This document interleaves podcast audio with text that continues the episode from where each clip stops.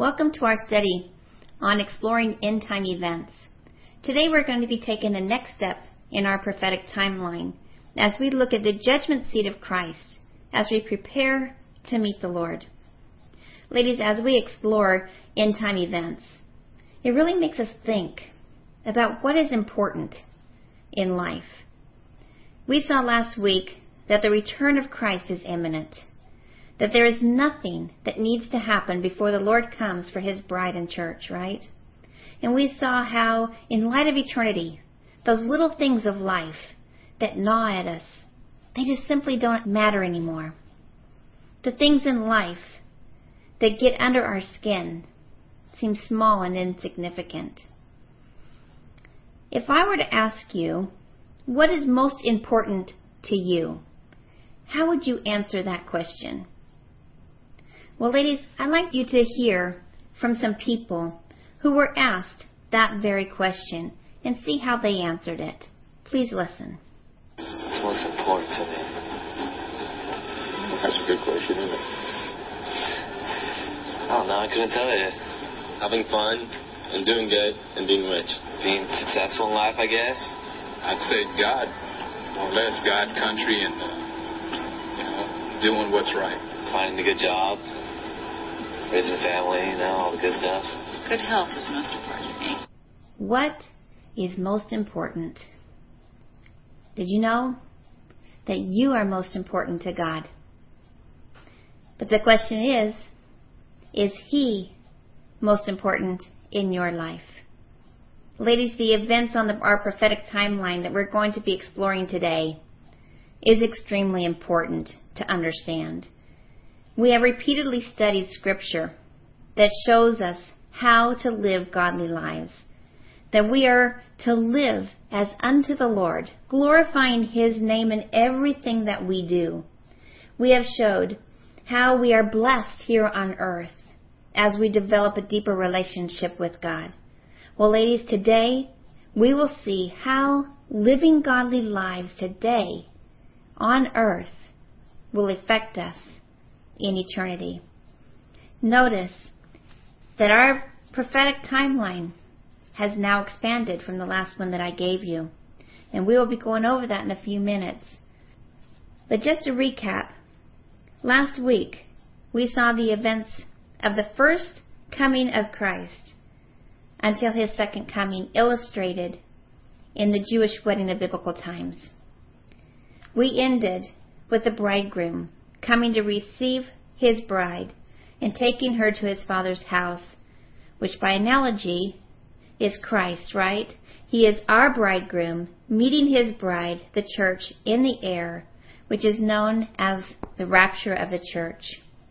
And he is taking us to the Father's house in heaven to dwell in the place which he has prepared for us. Now, on the prophetic timeline, we will now see after the rapture of the church events that are happening simultaneously over a seven year period in heaven and on earth. Notice that the events here on earth are ones that you hear a lot about. You have the seven year tribulational period where you see the wrath of God here on earth. And we're going to be exploring that not today, but at a later class. The one I want to talk about today is one that you don't hear a lot about, and that is what is happening in heaven after the rapture of the church, which is the judgment seat of Christ, which is also known as the Bema seat. And then you'll also see in your timeline, it shows the marriage of the Lamb. Well, ladies, this is so important that I want you to really grasp what is going to happen at the judgment seat of Christ. That we're going to spend a few classes here. What we are going to learn will affect us on how we live today and how we live throughout eternity. Last week we saw how at any moment Christ could come to take us home to heaven. That we are to be ready. As it says in Matthew 24:44, "Therefore you also be ready for the Son of man is coming at an hour you do not expect." So, how are we to be ready? How can we be ready for Christ's coming? Well, Scripture tells us that we are to be eagerly awaiting that day. Turn over to 1 Thessalonians chapter 1. Let's look at verse 10. It says, And to wait for his Son from heaven, whom he raised from the dead, even Jesus, who delivers us from the wrath to come. Oh, ladies, it is important here to keep in mind that the word waiting in the Greek is not some passive activity. Rather, the Greek word for wait is very emphatic. It means to eagerly be awaiting, eagerly awaiting, implying that there's certain unsettledness or a feeling that our present circumstances are only temporary. The Thessalonian people were actually eagerly awaiting so much that it was as if they stayed up all night waiting for Christ's return. That was how they felt that Christ was coming at any moment. Ladies, remember, this is not our home. Our home awaits us in heaven. This life here is only temporary, and we need to be ready to go home in the twinkling of an eye. We need to be eagerly waiting that day. Now let's turn over to James chapter 5 and look at verses 7 through 9 as we listen to Dr. Renald Showers taking us to the next step on our timeline. They were right in having this expectancy. Then a, a, third passage that I'd like to focus our attention upon for the imminency of the Lord's return is in the book of James, and this is found in, in chapter 5 of James, and we want to begin with verse 7. Be patient, therefore, brethren, unto the coming of the Lord. Behold, the husbandman waits for the precious fruit of the earth, and has long patience for it, until he receive the early and latter rain. Be you also patient. Establish your hearts, for the coming of the Lord draws nigh. Grudge not one against another, brethren, lest you be condemned. Behold, the judge stands before the door. I'd like to draw your attention to uh, two verb forms that Paul uses here. At the end of verse 8, uh, he says, The coming of the Lord draws nigh. And then in verse 9, the judge stands before the door. Very important thing to note here is that in the uh, in the original language that James wrote, uh, both of those verbs are in what the Greeks call the perfect tense. And the significance of the Greek perfect tense was that it's referring to an action that was completed in the past, but then there's a resultant state that continues on from that action. It just continues on indefinitely. What, is, what James is indicating thereby is this that the Lord's coming had already drawn near before James wrote this letter, and the Lord's coming continues to be near at hand, uh, even while James wrote the letter and would continue thereafter. And as well, the judge stands before the door. He was saying that there's a sense in which Jesus Christ, as the judge of believers, took his position at the door of heaven and was standing there. Uh, he even took that position, began to stand there before James wrote this epistle, and he continues to stand at the door of heaven. A number of scholars that have researched on this said James is trying to emphasize to his readers the imminency of the Lord's return. The idea is the Lord could come as the judge of heaven through that door of heaven at any moment, and then immediately Christians would stand before him at the judgment seat of Christ to have their works as believers evaluated by the Lord. It's imminency that he's talking about here. And I'm convinced that uh, just as it was imminent back then, the Lord could have stepped through the door of heaven at any moment at that time. The same is true today that Christ could step through the door of heaven at any moment, and we who are believers in Jesus Christ would be ushered into his presence and then would stand before him at the judgment seat of Christ to have our works evaluated by the Lord. Behold, the judge stands before the door. Here we find ourselves on this glorious day when we hear the call to meet Christ in the air. And now we find ourselves standing before the Lord at the judgment seat of Christ. Look over to 2 Corinthians chapter 5 verse 10. It says, For we must all appear before the judgment seat of Christ, that each one may receive the things done in the body according to what he has done, whether good or bad. Now the judgment seat of Christ is for believers, it's not for non-believers. Remember, we the church were just raptured up and so we are here in heaven. And now we stand before Christ at that judgment seat. So it's just for believers. This is not the great white throne judgment that you hear about. That is for the unbelievers at a later time who rejected Christ, and they will be judged for their sins at that time. This is not what we are talking about here.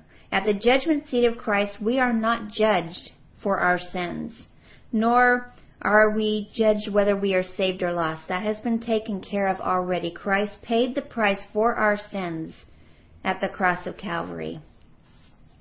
It says in Ephesians 1 verse 7, In him we have redemption through his blood, the forgiveness of sins according to the riches of his grace. So the judgment seat of Christ is not a judgment of our sins, ladies. It is an evaluation of our lives where we will be held accountable for what we did with the opportunities that were presented to us, whether good or bad. Notice that the verse says we must appear. There is no exception. As we see here in 2 Corinthians 5:10 it says we must all appear before the judgment seat of Christ. And then it goes on and continues to tell us why. It says that each one may receive the things done in the body according to what he has done, whether good or bad. Ladies, this is where, if we have been faithful in the opportunities that have been set before us, that we will hear, Well done, good and faithful servant. The judgment seat of Christ is often called the Bema seat. Well, literally, the Bema refers to a raised platform that was used for the assembly where speeches were given and crowns were awarded to the winners.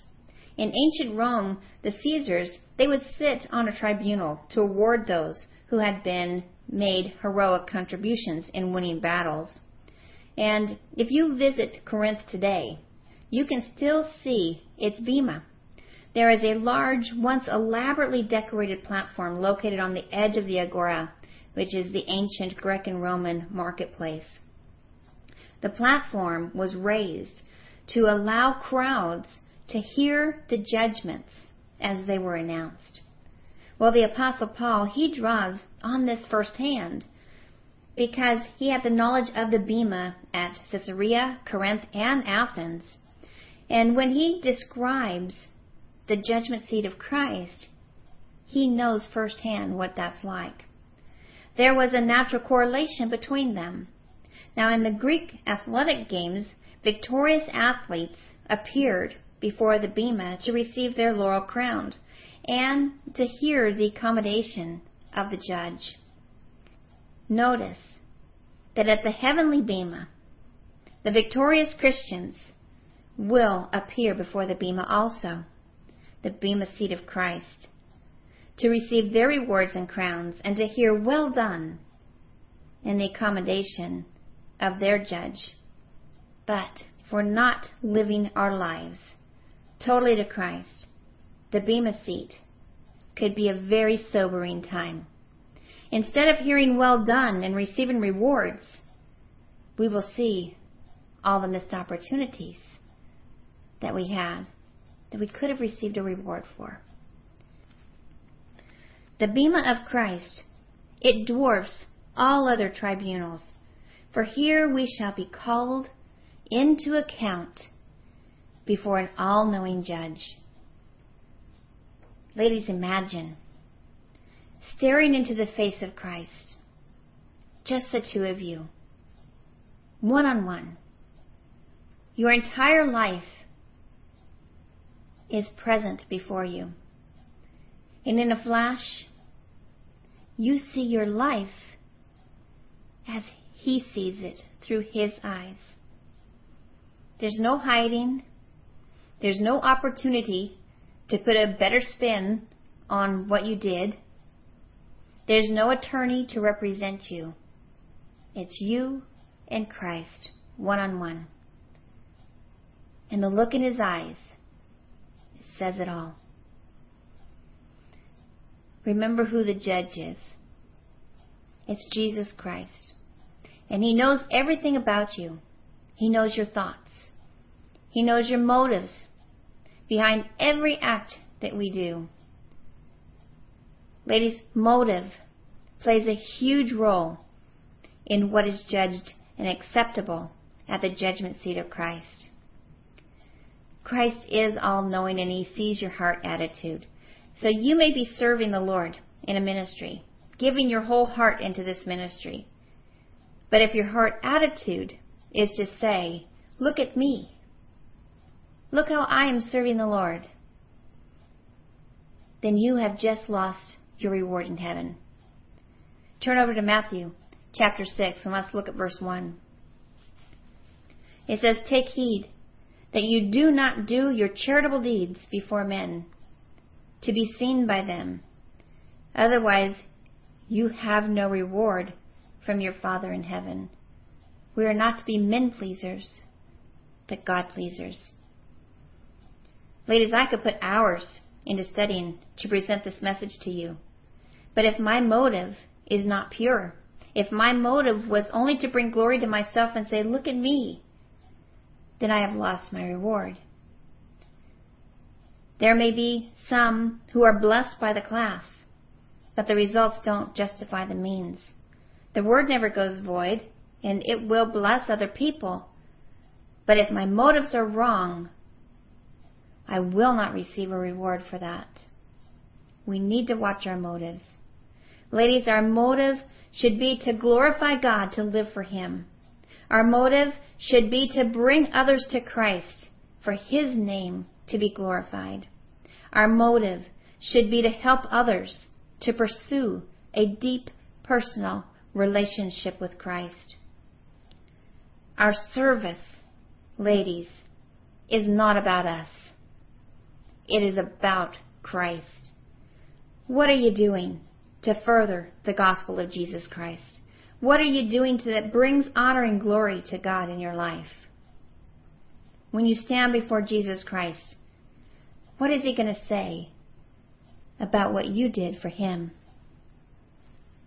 1 Corinthians chapter 4 verse 5 says, Therefore judge nothing before the time until the Lord comes, who will both bring to light the hidden things of darkness and reveal the counsels of the hearts. Then each one's praise will come from God. Ladies, the Lord alone justifies a man in his ministry. This is a significant statement by Paul. Only Christ can judge a man in the faithfulness of his life and ministry. Therefore, believers are not to judge. A believer cannot know the hidden things of darkness within a man. Only Jesus Christ can bring the secret, the hidden things out into light. No man knows the real motives within a man. Only Christ can reveal the motives and counsels of the heart. So we need to be careful that we don't judge others because God is going to be our judge. Ladies, we need to be living for God's glory and not ours. What we do here determines the rewards we will receive at the judgment seat of Christ. We want to hear our Savior say, Well done, don't we? Ladies, living godly lives here on earth now will have an impact throughout eternity, as we will see as we continue our study. Now, we are not talking about a work based faith here, where we have to work for our salvation. No, salvation is through faith in Jesus Christ, right? It is a free gift by the grace of God. It is nothing that we could do to earn it, but it is by the grace of God. When Christ died for us on the cross of Calvary, he cried out, It is finished. Because all that needed to be done to pay the penalty for our sins was complete. Ladies, He paid our debt in full. That was taken care of. Ephesians 2 8 through 10 says, For by grace you have been saved through faith, and not of yourselves. It is a gift of God, not of works, lest anyone should boast. For we are his workmanship, created in Christ Jesus for good works, which God prepared beforehand that we should walk in them. Ladies, notice that it says we are his workmanship. We have talked about this. That he has a plan and a purpose for us, and that he has prepared it beforehand. Don't miss those opportunities that is provided for us. Make sure you are in your Word of God so that you can hear what He is wanting to tell you, so you don't miss those opportunities. Ladies, we should live a life that is pleasing to the Lord. We are to apply all that we have and all that we are toward a useful life for our Savior. This is what brings God glory. Now, some will say, well, I don't want to serve the Lord just to receive a reward. I serve the Lord because I love Him. Well, that is great. Right? And that's the way it should be. We should have that motive that we love God, and that is why we do what we do. But just like anything else, we have a sinful nature. And our motives well, they don't always go in the right direction, do they? If we really realistically think about it. My motivation for living a godly life is to please the Lord. To be able to stand before Him and have Him say, Well done. We should have an attitude like Paul as he said in Philippians 3:14, I press toward the goal for the prize of the upward call of God in Christ Jesus. Ladies, let's keep our eye on the goal. The first time I heard about the judgment seat of Christ, it was very sobering. And it really set a spirit inside me of accountability. It set in me a drive to strive to keep my motives in check. It was sobering to me to hear that there are rewards that I could have received if I had only not missed that opportunity. It made me want to be a better Christian, to not take my salvation for granted, to bring honor and glory to God in every aspect of my life, so that Christ would be glorified in my life to press on toward the goal. Let's turn over to 1 Corinthians chapter 3. And let's read verses 13 to 15. It says, Each one's work will become clearer, for the day will declare it, because it will be revealed by fire, and the fire will test each one's work, and what sort it is. If anyone's work which he has built on it endures, he will receive a reward. If anyone's work is burned, he will suffer loss, but he himself will be saved, yet so through fire. So here we start to see that there will be a twofold result at the evaluation. You're going to see rewards received and rewards lost. Some scholars say that there will be tears at the judgment seat of Christ.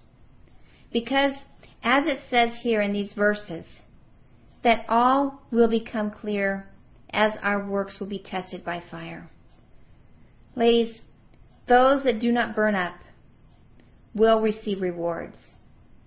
But for those that do burn are represented by those missed opportunities, the rewards we could have had, that we will suffer the loss. Picture you standing there and a heap of your works all laid up in front of you, and you set a match, and it burns up, and it burns up until there's this little pile. That is what is going to be sobering to see all of these things that you've done and they're not worthy because maybe your motive wasn't right, you didn't do it for the Lord, you did it for yourself, they're going to burn. It's perhaps why in 1 John chapter 2 verse 28 it says, "And now little children abide in me, so that when it appears we may have confidence and not shrink away from him in shame at his coming." Ladies, if we are living godly lives, doing what we know is right, turning away from those things that are not pleasing to God, then we will have more confidence in Christ's return and standing before Him at the judgment seat. But if we are doing our own thing, living life to its fullest in a selfish living, then, ladies, we're not prepared and we will shrink away in shame. There might be some acts that you don't even realize that you will receive rewards for. Maybe you've given a cup of water to somebody in need. And it was just a natural response for you to help them. God sees that. He sees your attitude. Maybe it was a smile that you gave to somebody and it made them feel good. That could be a reward all these opportunities that we have in life, we can answer it or we can turn our, our back to it. You can receive a reward or lose it. I'd like you to listen to author and pastor John Piper. Here he is speaking to a lot of young people at this time, but what he has to say applies to us all. Please listen. You don't have to know a lot of things in order to make a huge difference for the Lord in the world. But you do need to know a few things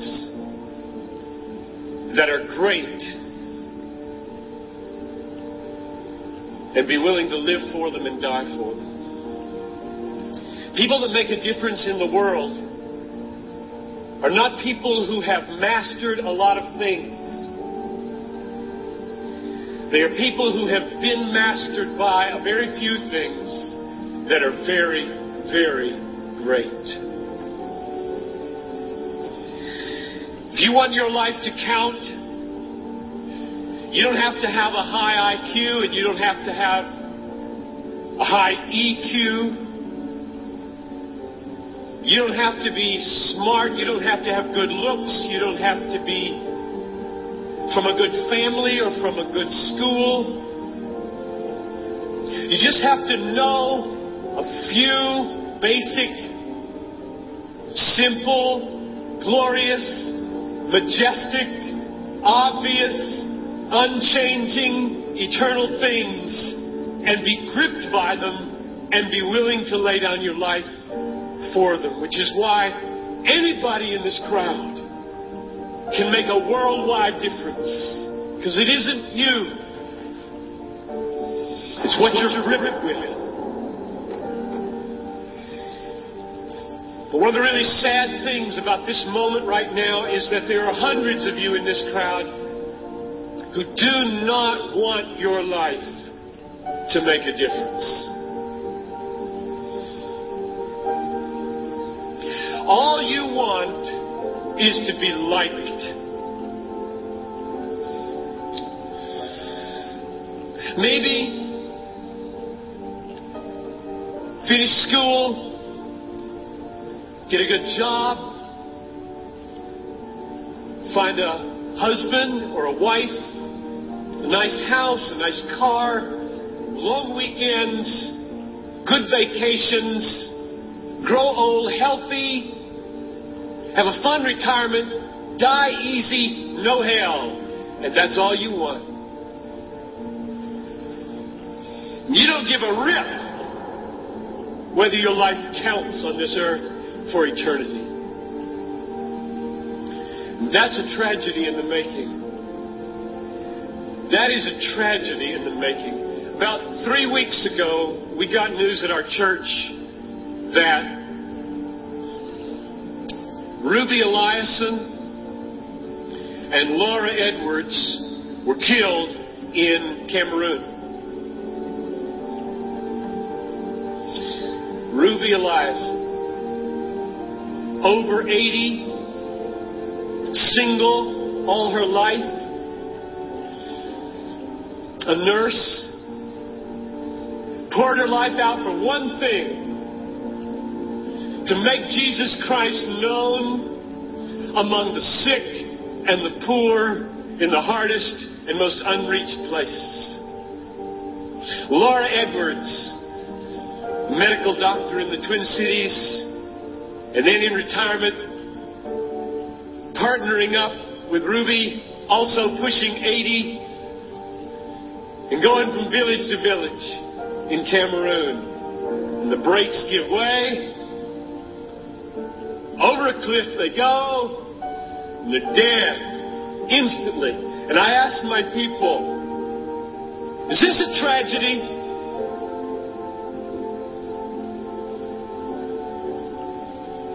Two women in their 80s, almost. A, a whole life devoted to one idea Jesus Christ magnified among the poor and the sick in the hardest places.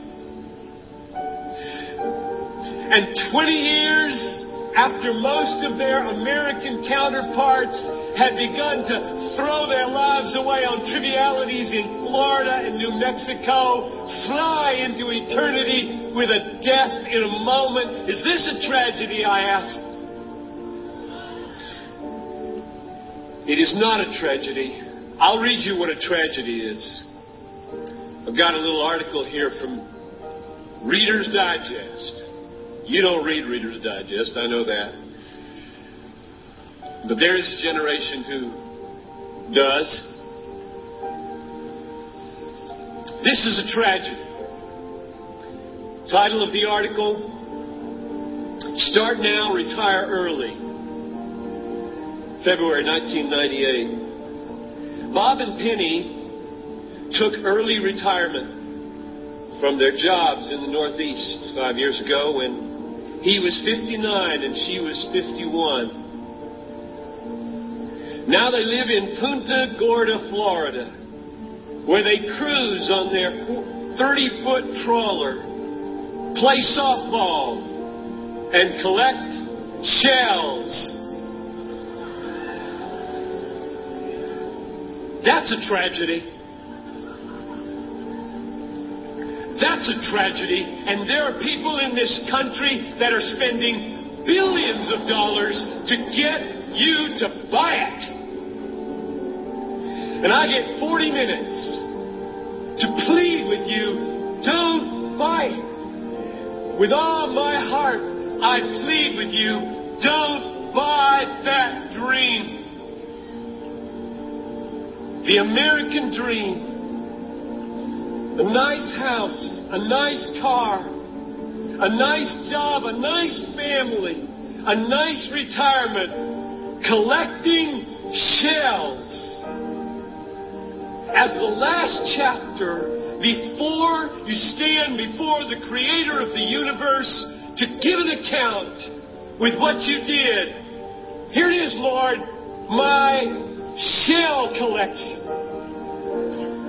Look, Lord, my shell collection. And I've got a good swing. And look at my boat. God, look at my boat, God.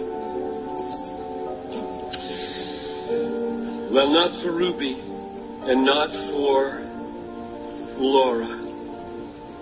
Don't waste your life. Don't waste it seashells, ladies, doesn't mean anything to God, does it? Our collections, the little things that we do in life that we think is so important, if it's not for God, it'll burn. Only in this life can we impact our eternity. Ladies, we need to just pause here for a second allow the reality of standing before Jesus Christ sink into your consciousness. Just Christ and you standing there. Just Christ and me. Face to face. Seeing our lives through Christ's eyes. What is he going to see? Scripture doesn't say that we go as a group so you can hide behind somebody else. It says in Romans 14:12, "So then each of us shall give an account of himself to God." Ladies, each one of us individually will stand and be accountable to what we've done for God. Next week, we are going to continue our study on the judgment seat of Christ as we learn more of what will take place there. Ladies, let this be a motivation for you to live every moment of your day for Christ. Don't let the little things of life drag you down. Don't let those little things of life turn you away where you miss an opportunity. Ladies, don't waste your life. Until next week, God bless.